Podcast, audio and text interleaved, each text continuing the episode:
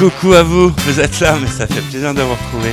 Effectivement, on va, à partir de samedi 20h, se retrouver dans une nouvelle édition des artistes ont la parole, mais sans faire de bêtises, n'est-ce pas Vanessa? Sans manger tous les chocolats?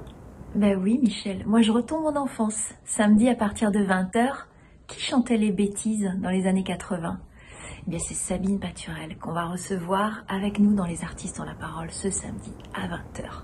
Je suis très contente. Merci Vanessa. Oui, effectivement, on se retrouve euh, samedi à partir de 20h avec Sabine Paturel. Rendez-vous à ne surtout pas louper. En attendant, prenez soin de vous.